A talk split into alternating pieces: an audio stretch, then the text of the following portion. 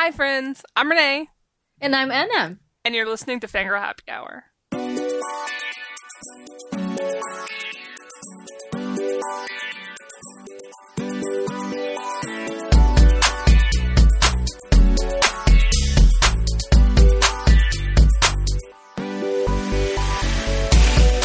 Today we're here to discuss The Star Stardust Queen by Roshani Chokshi, Ghostbusters 2, and Moon Girl and Devil Dinosaur Volume 1 by Amy Reeder and Brandon Montclare. Today's episode is going to take us to a place we haven't been in a while, Ana. War. Two opposite sides of a, of a battlefield. It's almost like West Side Story. Romeo and Juliet. A lot of death here. I didn't know it was that bad. Okay, here we go.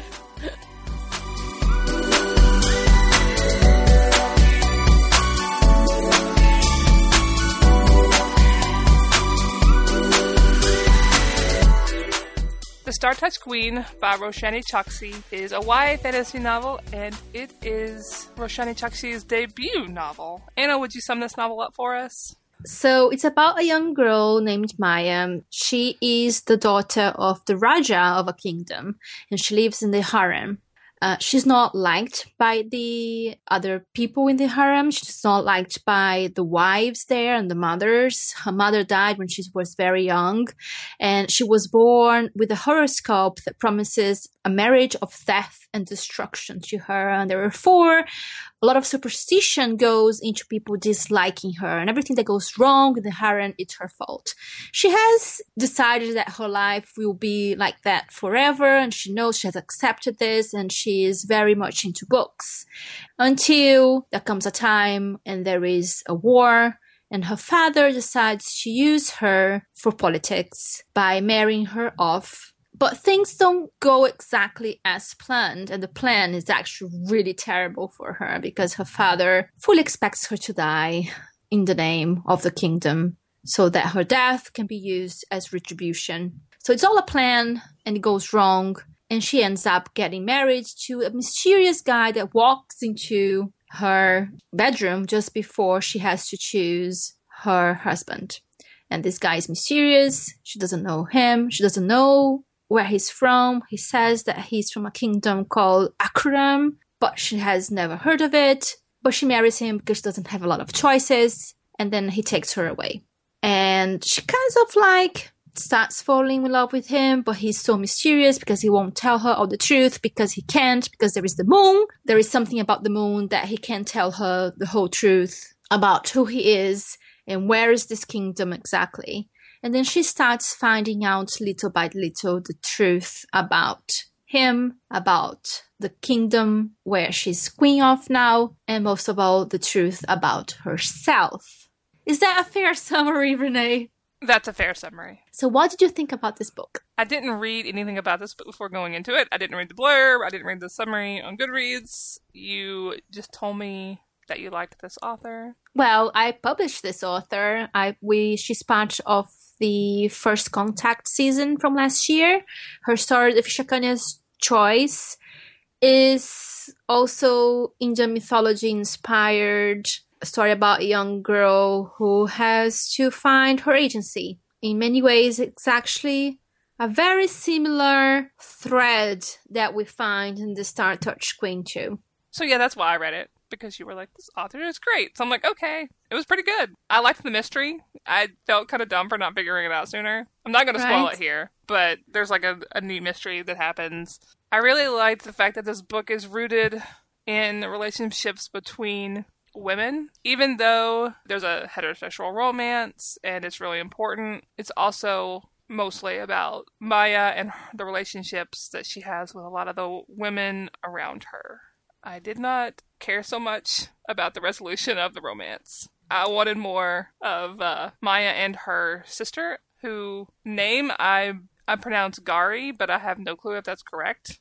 A lot of the words in this book, I'm like, I have no fucking clue how to pronounce that. Let's just make something up. I would say Giri. Gary, that's also a good choice. I really liked that relationship. There is not a problem with scarcity in this book. There are a lot of great women. And a horse. If you don't like the horse, we can't be friends. True. Did you find the romance part compelling? Can I first talk about how I felt about this novel? I mean, you And can, then- and then, and yes, you can talk about how you felt, and then I'll and then you. it will eventually I'll get to the romance. I found the writing, the prose beautiful, gorgeous even. It's the type of writing that I love. It's very like involving, it's very seductive. It was very engaging. I love the themes that the novel had about agency, about memory, about relationships with people, all of the things that you said about her and the other women in the book are true. There's a relationship with her sister, with her mothers in within um, the harem, the relationship with her father, even too, with the horse, and with the with the villain of the piece. There is a relationship there too. Everything is rooted on a type of story that I am not very much into. There is one theme that is the foundation of the story. I'm not going to go into it because I think the book needs, deserves to be read without being spoiled. And I'm usually not very fond of that. And that feeds heavily into the romantic side of the novel. We see what they are supposed to feel, but we don't see it developing a lot the romance was my least favorite part of the novel between her and her husband because of their mysterious aspect. And I think it was underdeveloped. I wish I had seen more scenes between the two of them. With that said, even though it's an important side of the novel, it's not all there is to it. It's not all there is to her character. It's a little bit motivational. It motivates her to move forward in certain ways, but it's not all that is to it. I cared a little bit about it because it was, at the end of the day, it was a beautiful romance. It was a beautiful relationship, I thought. But because of that other thing, I'm being very cryptic here, I'm sorry. That thing kind of like shadowed it for me. But everything else about the novel is superb. I loved it so much. The romance was such a small side of it. I know that there will be people reading and thinking that romance is, is one of the main aspects of the novel. And in a way, it is. And I know I'm just like going around in circles saying the same thing and taking things back. But her arc was so incredible. It kind of really reminded me of The Hundred Thousand Kingdoms by N.K. Jemisin. That's a really good comparison. I was reading this book and was like, oh my god, this is gives me such great feelings and great flashbacks to Hundred Thousand Kingdoms. I don't read YA for romance. I know you can, and I know that's a big target for a lot of YA novels. You have to have that central romance. I agree with you that it's motivational. The romance is a large catalyst for what happens to Maya in the novel. But everything else is about her and her relationships with other people other than her husband, even though he's included. But it's also about her learning about herself and coming to terms with her identity in ways that don't involve him at all. Exactly. And her own power too. It's about power and agency, and that involves everything around her. That's what makes the novel so rich because it's threaded. It's like a mosaic where everything is interconnected and not one thing is more important than others. This book makes a big deal about choices. There's choices at every big turn of this novel. When Maya first gets to her new kingdom, you know, she's faced with lots of choices about who she trusts, and her husband gives her several choices that were sort of heartbreaking. And as the novel continues, that thread of choice, and that's the greatest pun I've ever made, runs throughout the whole novel. Like, what, what what way do you choose? Which way do you go? So on one hand, that's a really big reason the romance didn't interest me as much because it feels like that choice isn't really there. Mm-hmm. And so I came around to it in the end. I did too, because it was framed in a way towards the end in which there might be an element of inevitability, but there is a choice there nonetheless. And she, the way that she approaches it and she's very clear about what she wants to do, who she wants to be, and how she wants to feel, that I think make it good for me. We're just going around in circles trying to avoid the actual conversation that we are having. it's hilarious. But so at this point, if you don't want to be spoiled for this novel, head to the next segment. I'm not hugely fond of reincarnation stories that have to do with love because you can't you can't know whether she would fall in love with him without knowing that she had already fallen in love with him. The fact that she doesn't recover all of her memories from previous lives and maybe the fact that she had already started falling for him but that's the problem you see because the, the, the beginning of the novel is so they don't spend a lot of time together you don't get to know him that well and i don't understand why she would start falling in love with him the way that she did so they, i feel because they fucked a lot, I guess. Like I don't. no they didn't they have they didn't have sex at all in this novel What do you mean they didn't? What? That's not the reading I took away from it. they did not have sex at all in this novel Are you sure? yeah How sure are you? i am 1000% sure I'm real dubious. They had sex in their previous life, her previous life, but not in this life. This life, she's still a 16, 17 year old girl who doesn't know anything about life. The moment that they marry, uh, she puts cushions between them in bed, and then they never get around to actually having sex. Uh, okay. Well, that's one way to read it. Sure. Uh, I'm obviously going to disagree with you on this point because I think I they were. I think they. sure. I'm 100% convinced that they were totally boning.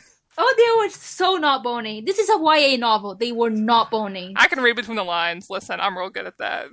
I they were so not bony. I really want to take a poll about people who That- read this book. There was a lot of oh, I put my head on his chest and he he kissed me beautifully. That's very YA. I'm sure they didn't have sex. I can ask Roshani. That's cheating. You can't. The author is dead. Her, The author is dead. Okay, that's fine. The author is dead. They did not have sex. In Her- her opinion does not count at this point. Maybe maybe I'm too used to YA novels and fantasy novels. Most of them just don't have sex in them. They are very PG. Well, I'm not saying the the sex was in the book. I'm just saying they had sex and the book glossed over it. I know, I know, understand that. I'm saying that it's part of the course with YA, yet the characters wouldn't have had sex because reasons that nobody knows. But I think the fact that no, they definitely did not have sex. I, no, I totally disagree with you. They totally boned. so our disagreements have already started in the first segment. They- they- they were- they were- they were fucking like bunnies. Oh, they were so not fucking like bunnies. She was just like, oh, I don't know you, dude.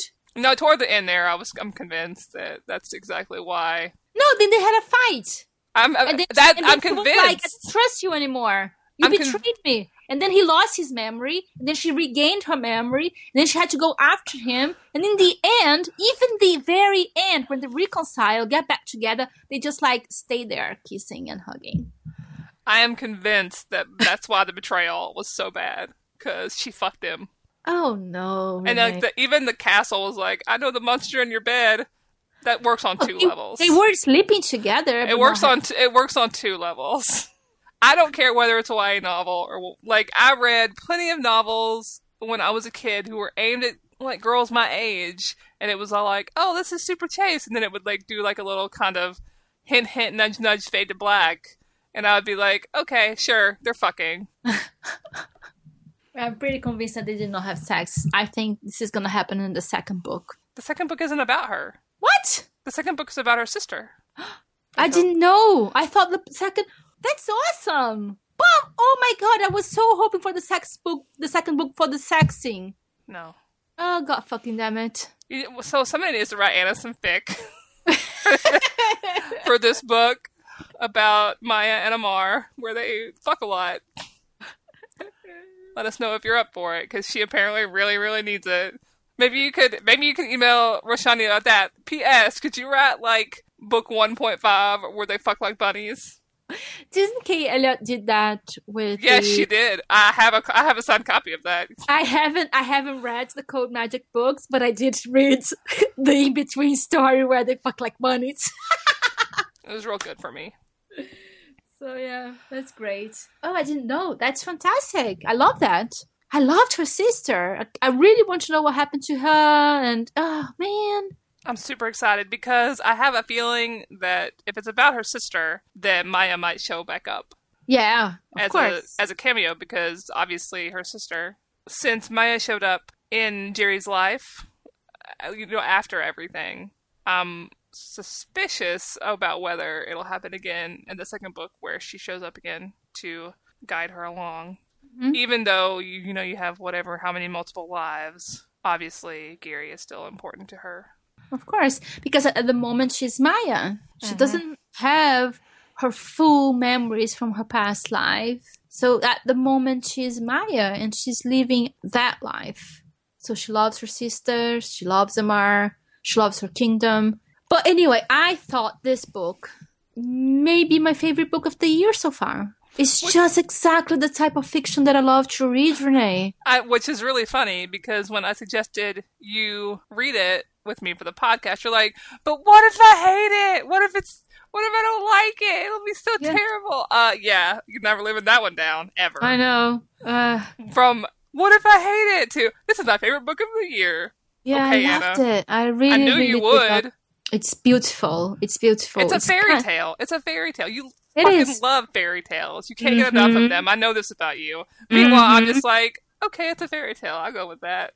hmm But it's a fairy tale that has to do with memory and agency, identity. These are all tropes that I like to read about. You know, another book that I would consider similar to this, uh, along those lines, is Bone Gap Yes, true. on the like memory and identity aspects. Yeah. And how do you perceive things differently depending on your point of view? I would put this in like a reader pack with Bone Gap and The Hundred Thousand Kingdoms. It would be perfect. It's like a perfect three book Yeah. trifecta. So tell us about the horse. Oh God, Kamala! Oh, this horse, this carnivorous horse that Maya meets and makes a deal with to help her. She was like, "Help me," and then at the very end, I'll get you a soul, a, a new soul, and if I can't get you a new soul, I'll let you take like two bites of me. This horse is so fucking snarky. It's so good. She's fantastic. And they become such good friends, Renay. I I loved it. every time this horse opened her mouth, I was like, "Oh God, it's me! It's a carnivorous supernatural horse." this would be what I would be like. It was perfect. And you know, it's all based on Indian mythology and Indian stories too. But I don't know which ones. I might actually invite Roshani to write inspirations and influences because that would be a perfect book for that feature. Because I need to know more. I want to know where the ideas come from, where what are those stories. I loved it. I would give it five space bees. I'm gonna give it four space bees. yeah, I know. I know. Ana, we're talking about me here. Fairy tale, Mm, enough. romance. It's not commentary on the book, it's commentary on me. Space bees reflect their princesses.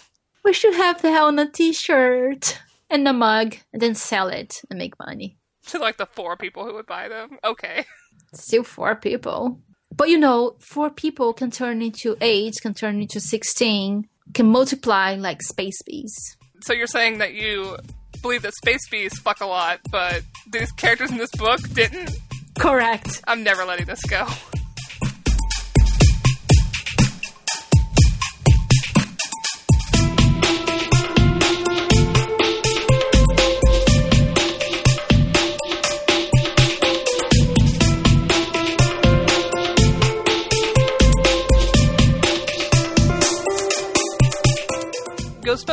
2 was the 1989 sequel to the first Lightning Strike Ghostbusters in 1984 that takes place five years after the Ghostbusters saved New York City from Gozer. Let's just start early. Let's just go ahead and get it out of the way. How many space beats are you giving this movie? Zero. Oh my god. How many do you give it? If you give it more than three, this is really the moment where we will have to have a serious conversation. Yeah, I'm giving this movie three space bees. Okay. What's happening? That's fine. If there had been four or five space bees, then we would have to have a serious conversation. Three, I can live with, but I just don't understand it. Why? Why are you giving this crap? I love it. It's so it's so good for me. Why? It's the same. It's the same movie as the first one, which we both hated, didn't we? I mean, I didn't like the first one at all, but I liked the second one a whole bunch. So, but why? They are the same movie, Renay. That's my problem with it. I don't think it's the same movie at all. This is this is the one I saw first, but I don't think they're the same movie at all. I think this one is much better. So you know how you talked about in the first movie where you didn't feel that these people were a team, Yeah. like you didn't feel the friendship between them Mhm. at all. Yeah. This movie has that. This is them working together, them like using science, them backing each other up, like all that is here. I mean, come on. They hopped into a river of slime after Winston. They're they're buds, they're pals. And I like how they immediately go and help Dana when she asks for help. Peter's still an asshole. I still don't like him. I Oh like my him- god, I hate him. I loathe him. Like, I'm like, I just kept going, Dana, take your baby away from this man. Take him away. oh my god. but we already And- knew it was going to happen, so whatever. But she she was mooning over him the entire movie. Like she managed to get away from him, but then she's just back. And she's mooning all over him. And there is this one particular scene when they are at the restaurant having a date. oh god, you can tell a dude wrote that. And she's like, You are the kindest, most amazing man, most thoughtful person. And I'm like, Where? Where is this person? This person that you just described has not appeared in this movie or the first movie at all whatsoever. No. Go home, Sigourney Weaver. You are drunk.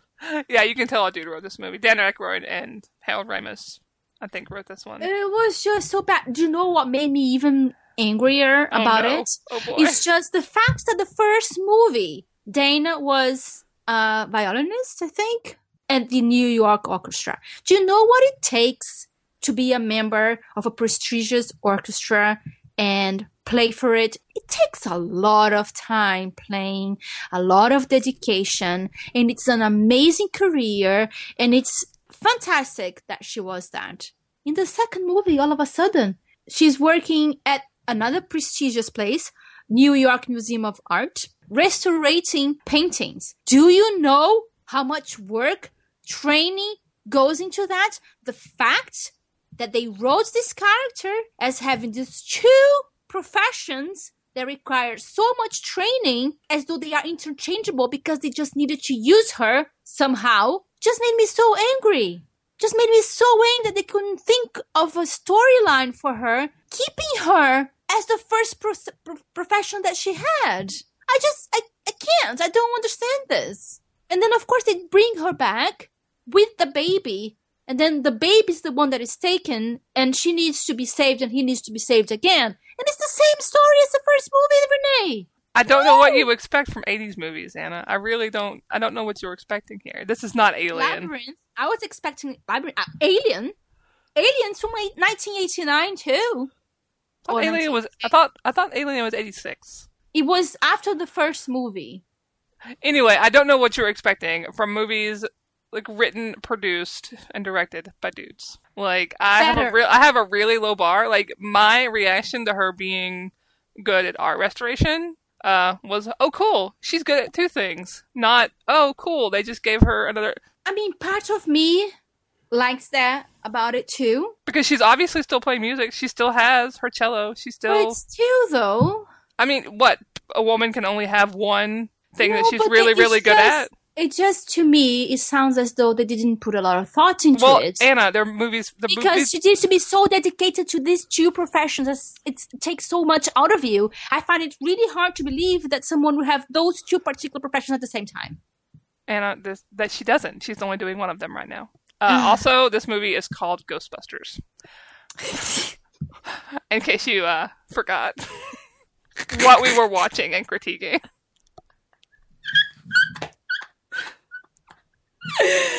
Ah, okay point taken I mean, I see what you're saying. Yes, they probably didn't think it through. They just needed to have her work at an art museum. yeah So, but on the plus side, they at least explained it in narrative. So I'm gonna I'm gonna take it. they actually gave her like a backstory. I also like that a lot of the characters in this movie are deeper. You see more of them, and you see more of their personalities. Like you see more. Like Janine gets, uh, like she gets to be great, hmm. yeah, was- true and Lewis, even though he's still kind of a creep, he gets to be great. Um, and they brought Slimer back and actually gave him. i think i think we have different definitions of greatness. I think we also apparently do. All my nostalgia for Ghostbusters in, is rooted in this film. Is it so? It's this one for it's, you. It's this one for me. Like I can see all the flaws, but I just up until like the very end where they like launched the Statue of Liberty. Oh my in- god! I in- forgot about that. into town, I'm just like I was. I'm t- just totally on board with it because I feel like it's be- it's it's shot better. There's better characterization. The film on a whole, it just feels tighter and more cohesive as a world, like a, in the world building, and like all the big moments that they happen, like they're all like connected and and really tightly. I know it's not a great movie, but Mm. it's great. Yeah, I don't think these these two movies are for me. I don't think. Yeah, no, Yeah. The first one's definitely not. I really can't describe how much I hate Peter Venkman. I loved I loved Winston in this movie. I loved him in the Ghost Train. Sorry, I missed it when Egon asked him if he got the train number. Oh yeah. Uh, Well, the statue, the Statue of Liberty thing is something that is so. it's so stupid. It's so dumb. It's the dumbest resolution to the. Why didn't you just get a crane? Really? oh, guys? because America, Renay. they needed Patriotism. to gather good feelings, and that was the way to. I'm like, oh The boy, Statue of Liberty. oh, it was so gross. That's Like- so alien to me, but whatever, you know. And Slimer got to have a role. Slimer. They gave you a name. Finally. But still, he's not into it. He's not in the movie as much as I thought. He's there twice. That's all we get. It looks like it's like a nod. Exactly. So he was much more present in the comics, right? He was part of the team in the comics and, and in the cartoons. Sorry, not the comics. The real Ghostbusters. yeah, because I remember being a child really liking him, but he's not in the movies that much. Where does that come from? The cartoon. But I don't remember watching the cartoon. That's the conundrum. So I really liked when they slimed the guy, the evil guy. They slimed him. That guy was so gross. Mm. Here's the thing that I think think this movie did that the last movie didn't. It acknowledged that some guys were creepers. Not all guys, because it totally missed Peter. So good job, Mhm. movie, for failing at that. But he's your main character, so what are you going to do?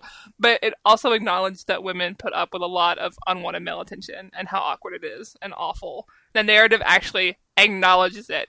Well, I guess that warrants like half a space bee. Don't kill a space bee for this, Ana. Stop killing space bees. So the thing that I did not like about this movie is that they gave they made Peter MacNicol do this really terrible accent this entire oh. movie. Oh. Ugh. This movie hit my embarrassment squick way more this time because I'm just like every time he opened his mouth. Eastern European accent, just so stereotypically bad. The only line he had that I like was like, "Why am I dripping with goo? Because you were possessed." no, it's so bad. It's so bad, but so much fun. I know. I kind of find this was boring too. I'm sorry, Renay. It's okay. I'm I'm raining on your parade. I can still have a parade even without you. I'm over here with my listen. There was a fucking pink slime of New York, and it made and it made toasters dance. What is the song that they sung to the um, to the toaster? That was a cool scene, actually. I'm not sure what the song was in that one. I do know that there Bobby Brown wrote a song for the movie, I guess, or he sung it. But it was like my favorite song for like a year, with these great these great lyrics.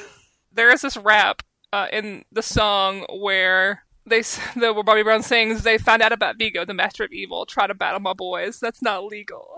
that line, and I'm like. This is why I love rap so much because it's it works on two levels. It like works in the rap, but it also works to reference the courtroom scene where the slime reacts to the angry yelly judge and spits out two ghosts of two people that he put in an electric chair, and then he has to have the Ghostbusters save him. And I'm like, this is the greatest. I think a lot of a lot of my nostalgia comes from music because I loved so much of the music in these movies. Like in the the Ghostbusters '84, it was the Mick Smiley song that plays after the EPA shuts off the grid and all the ghosts escape. And then in this one, it's you know Bobby Brown uh, on our own So I think a lot of my nostalgia is like rooted in songs that I took away from the films and imprinted on. So when I hear the song, I get all these positive feelings, and they're playing during the movie. So you don't have that. You don't like music. No, I care about certain songs. You you're talking about this. I'm remembering. I'm thinking about Ferris Bueller's Day Off, which is a major 80s movie because of course you have the the soundtrack of that movie and especially the scene with Ferris um, singing the Beatles. That was actually the first time that I heard a Beatles song, Twist and Shout. That was the first time when I realized that there was a thing called the Beatles was with that movie. And thinking about it today, I wonder how I would feel about watching Ferris Bueller Day Off. Because it's likely that I would feel that it's all about white privilege, white male privilege, isn't it? Because he gets away with everything. And he's terrible to his friends and to his sister. No, let's not talk about this.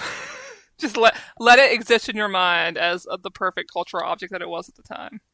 Don't go back. Yeah, but then you see, I'm glad that I watched Ghostbusters and I can just let it go.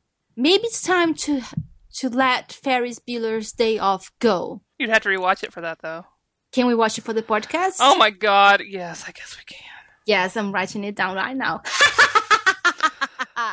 We did this on purpose. You walked right into it. I sure did. But then Ghostbusters, yes, I'm I'm very glad that we we did this and we watched it. It's important to reassess one's memories and one's feelings about one's own childhood and misplaced. I do not think my pleasure in this movie is misplaced. I, I still think that Ghostbusters 2 is a superior movie to Ghostbusters 1. I think they're both shit. We can all be wrong sometimes.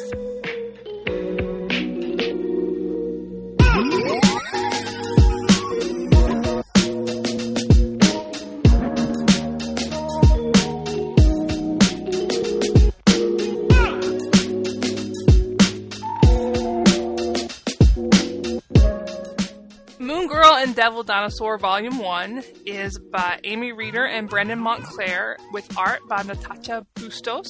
It tells the story of Lunella Lafayette, who is looking for a cure for her inhuman genes so she can avoid turning into an inhuman because of the Terrigen mist floating around her city. Ana, this comic is really cute. I really It's super it. cute. We talked about when we were talking about the Star Touched Queen. You, you mentioned two other novels that you felt were like a perfect combo to read together. This would be perfect with uh, Squirrel Girl and Lumberjanes. Did you know that Devil Dinosaur used to be a comic in the 70s? No, I did not. I knew nothing about these characters until this comic was announced. Me neither. So today I was writing a review and I was like, let me just double check something. So Devil Dinosaur was the name of the comic actually. It was his name or her name. We don't know, right? We don't know the gender of the dinosaur. Could be anything. I think they're he's referred to as he, but who knows? So so Devil Dinosaur had their had his own comics in the 70s and then he had adventures with Moon Boy and then right at the beginning of the first issue of Moon Girl Moon Boy dies and Devil Dinosaur then is all by himself. And he comes to our times from the past. A past by the way in which humans and dinosaurs lived together. Precursors to humans. yeah that still did not happen I mean, yes, I know, but this is comics. It's fine. it is an alternate reality. I understand that. I can, I can, I will buy into it. Okay, fine. So he comes and he's very lonely, this poor dinosaur. And it's so cute how he becomes friends with Lunella.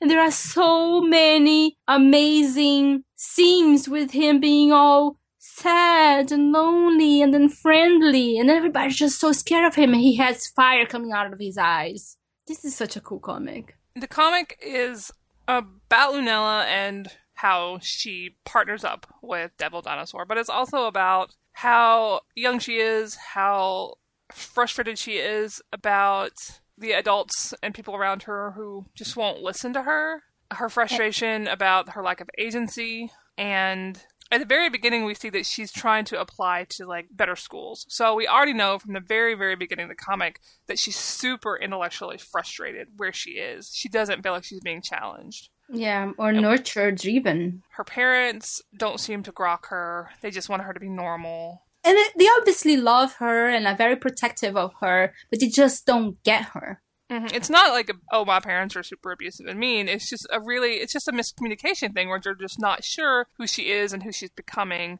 The fact that she has the inhuman gene is really stressing her out. And so she's filling the trope of, you know, the genius loner kid and who invents cool gadgets and doesn't need anybody, doesn't need help, doesn't need anybody to support her, even though she does.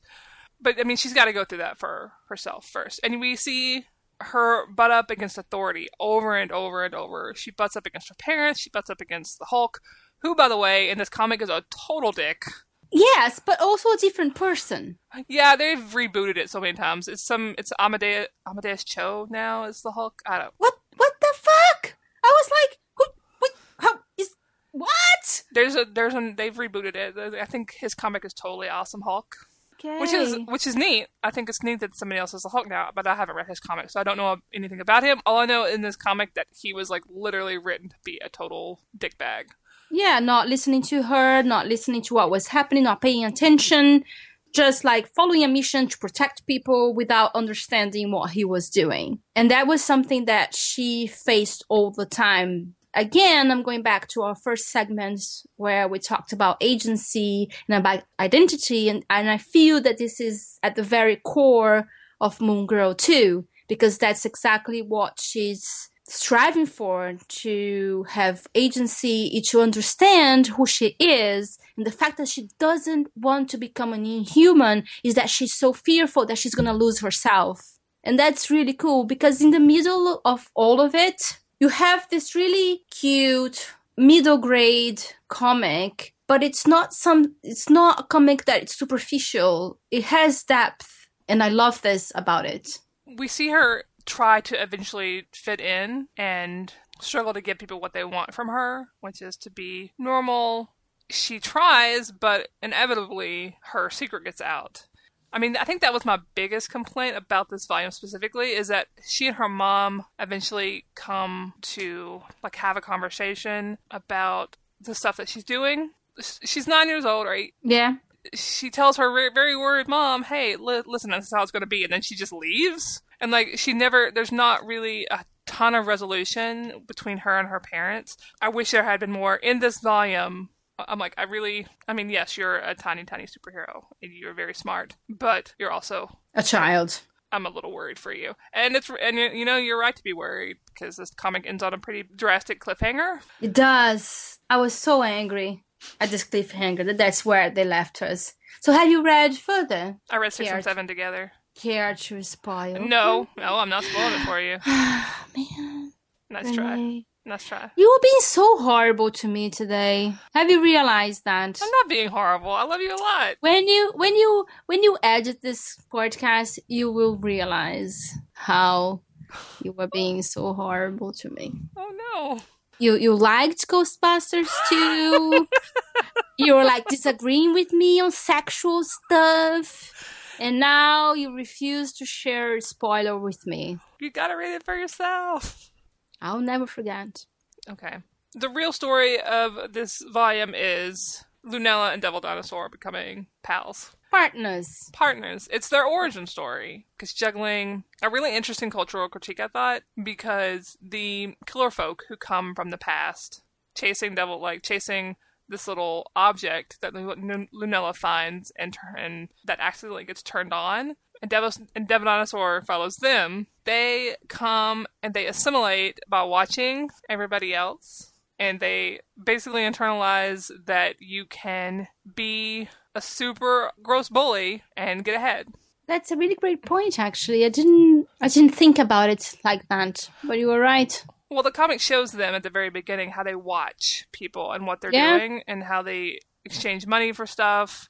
Then they meet uh, a group of people who, which I guess you could classify as a gang. Like they're a group of people in this neighborhood, and the, the killer folk like scare them off. The way that I took it is that the neighborhood that Lunella lives in was actually pretty safe and nice. before the killer folk arrived and, t- and like scared off the other I guess gangs, quote unquote, around there. And then the neighborhood got really scary because the killer folk were scary. For me, the interesting thing about the killer folk is that they were technically basically cavemen, which we are used to thinking as unintelligent. And it's clearly in this storyline that no, they were actually intelligent and able to adapt and evolve and change and use the environment to their advantage.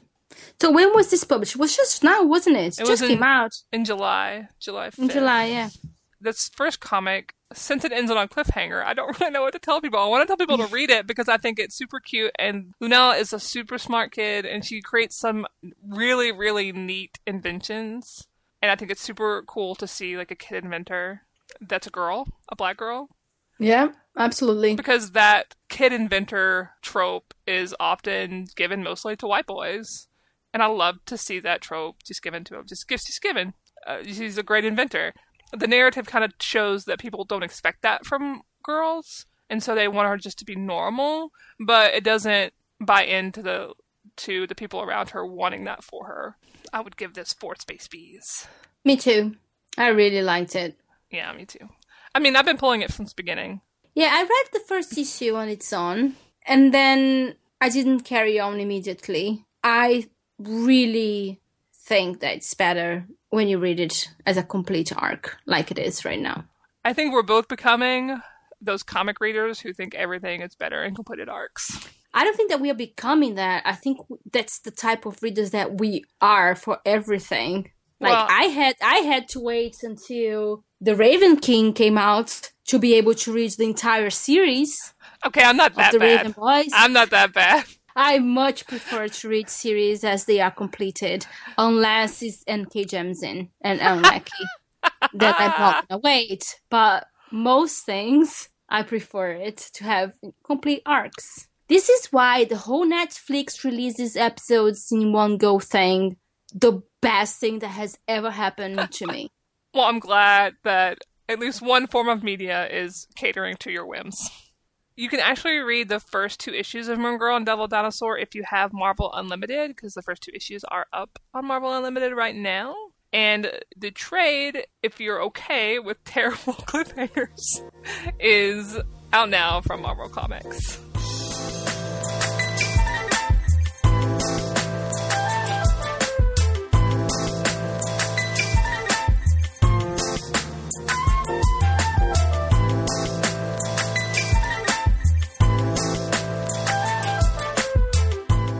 Okay, Ana, what are you wrecking this week? something a little bit different. You all know that I have been struggling with this autoimmune disorder thing that I have right now. And one of the things that I find has been helping me is to take greater care with what I eat and how I cook. And I am mostly vegan. Uh, I was already before I had this thing, but now I am seeing a nutritionist and we are putting things together, putting a diet together, way of eating that is specific to the autoimmune disease. And one of the websites that I found lately that has really great recipes and really great tips for cooking uh, a whole foods healthy diet is a website called deliciouslyella.com. I love her. I love her recipes. I actually have her two books too, and I've tried a bunch of the recipes and they are really, really good. So if you are into cooking and if you are vegetarian or vegan or you're eating or into eating healthily, just take a look at Deliciously Ella. What about you? What do you have to recommend to us today? I have two wrecks. Renay, you are the worst this podcast. the worst, huh? So my first wreck is for a cookie, Ah. which you can't eat. I'm sorry. So Panera, the place I go, the little sandwich place I go to write and work, had this cookie a while ago called a chocolate duet cookie. They made a version of it where there was two cookies with chocolate filling and they were jammed together. But I just liked the cookie. It's like a double chocolate chip cookie with cocoa powder and chocolate chips and white chocolate chips and walnuts, and it's delicious. If you know you're not vegan, I really want one now. I don't have any. But it's super good. My second rec is a fanfic called You Touch Me Within, and so I know I could be human once again by not say Salapard. I believe, I'm sorry if I mangled your username, it is a Sam Bucky story. Twist? If you watched Captain America Civil War, you know that the dynamic between Sam Wilson and Bucky Barnes was hilarious. Of course, my friend Rose predicted this like two years ago. She was very, very prescient. It's about 12,000 words long, and it's a story where Bucky is actually a werewolf. of all the things that I was expecting you to say, I was not expecting that. Yep, it's an AU where he's a werewolf and Hydra used him as like a supernatural weapon. The whole story is about him and trying to deal with being a werewolf, him wearing great flannel shirts, and him and Sam joking around with each other until the jokes become fraught and hot, and then they and then, and then they bone. It's great. it's really good for me. It's a really good story. So now, is this an alpha or an omega? Story? It's neither. Not really. I mean, it has kind of dom sub things in it because there's like a joke with a collar. It's just a werewolf AU. A werewolf. I really did not see that coming. Well, I'm glad I can still surprise you. So anyway, if you like Sam Bucky stories, uh, I highly recommend that. Especially if you like like soft bro Bucky Barnes, because that's totally what this is. Highly recommend it.